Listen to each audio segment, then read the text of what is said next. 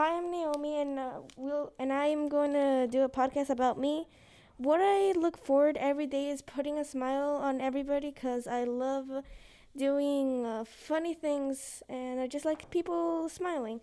Some things that interest me is my instrument. I really like all these things about instruments, and I actually play various instruments for.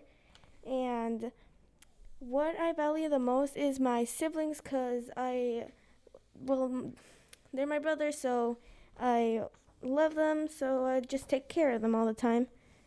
Um, what I found inspirational is, um, uh, here's a quote that I found inspirational that I listen to every day. I'm here for a good time, not a long time. And this means that um, I'm not going to be here one day, so that's a very inspirational quote for me. My goal is becoming a good person and changing a, changing a lot. What brings me joy and peace is drawing, spending time with my friends, and it's just a habit that I have drawing. So it's a very calming thing for me. Um, if I had no restrictions, I would be, I would be good because I still like limit myself.